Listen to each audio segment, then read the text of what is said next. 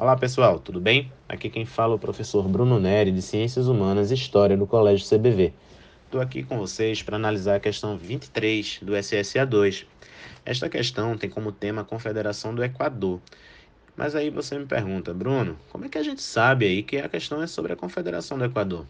Galera, a gente tem um poema né, de autoria anônima que faz diversas menções à Confederação do Equador como por exemplo a evocação aos pernambucanos, logo na primeira frase.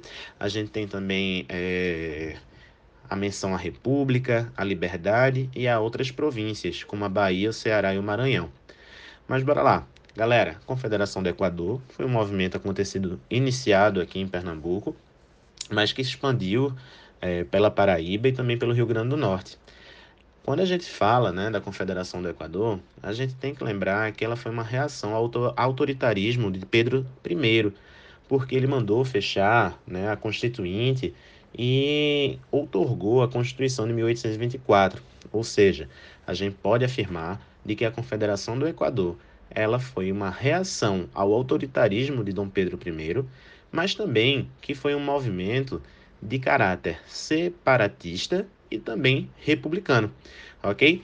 E aí, pessoal, quando a gente vem para o comando da questão, diz o seguinte: tem-se como principal objetivo político definido pelo movimento pernambucano, ou A, o gabarito da questão é a letra C, instituição de um Estado republicano.